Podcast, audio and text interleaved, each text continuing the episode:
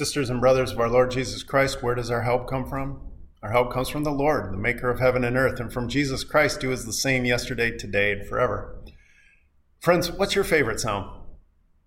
There's 150 to choose from. Uh, it's hard to go wrong. Psalm 1 gives us wisdom in our walk with the Lord. Psalm 13 is a lament when God is silent. Psalm 23 provides great comfort when we walk through even the darkest of valleys. And Psalm 150 is there when our hearts are bursting, overflowing with praise. I don't think there's a wrong answer to the question what's your favorite psalm? And yet, the New Testament writers, I think, had a favorite psalm. At least there was one psalm that they turned to more often than any other psalm. This particular psalm they quote directly from seven different times, and they allude to it another 15 times. You could say that it is the favorite psalm of the New Testament church, and that psalm is Psalm 110. Now, why? What makes this psalm special?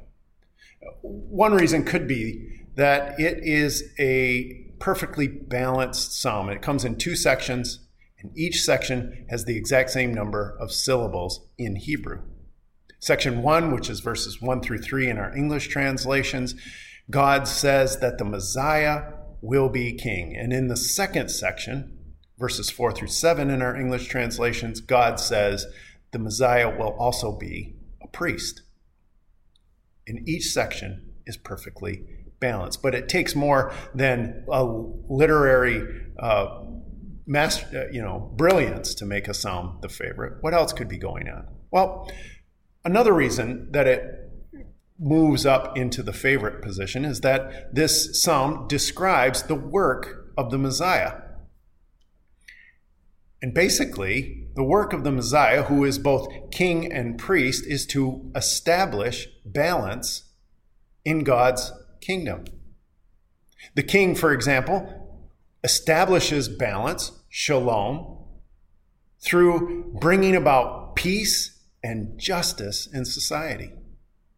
The priest establishes balance, shalom, by bringing about reconciliation between God's people, the church, and God. And so you have this Messiah who is both king and priest, establishing vertical balance as well as horizontal balance in this world. It kind of makes sense why it might be considered the favorite, especially knowing what we know about that early church that was being torn apart from within because of strife between Jews and Gentiles. And we also know that in society as a whole, they were, they were under pressure from persecution from Roman antagonists. But I think there's one more reason why this psalm makes it to the level of favorite for that New Testament church. And it's found in verse 7, which is at the very end of the psalm. And, and it says this about the Messiah, who is both king and priest. This Messiah, he will drink from a brook along the way, and so he will lift his head high. The Messiah in Psalm 110 stoops down, scooping up water to quench the thirst of his mortal body. And then renewed and strengthened, he fixes his eyes on the mission before him crucifixion, resurrection, and new creation.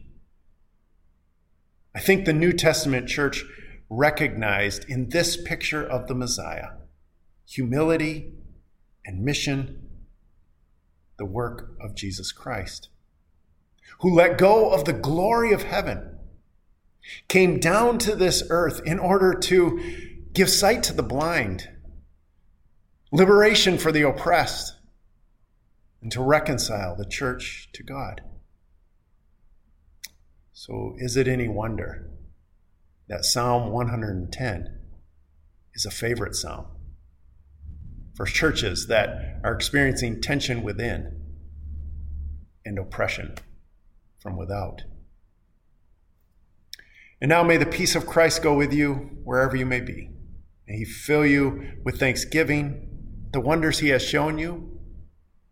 May he bring us, guide you through the wilderness, protect you in the storm, and may he bring us all home rejoicing face to face again once more. Go in peace.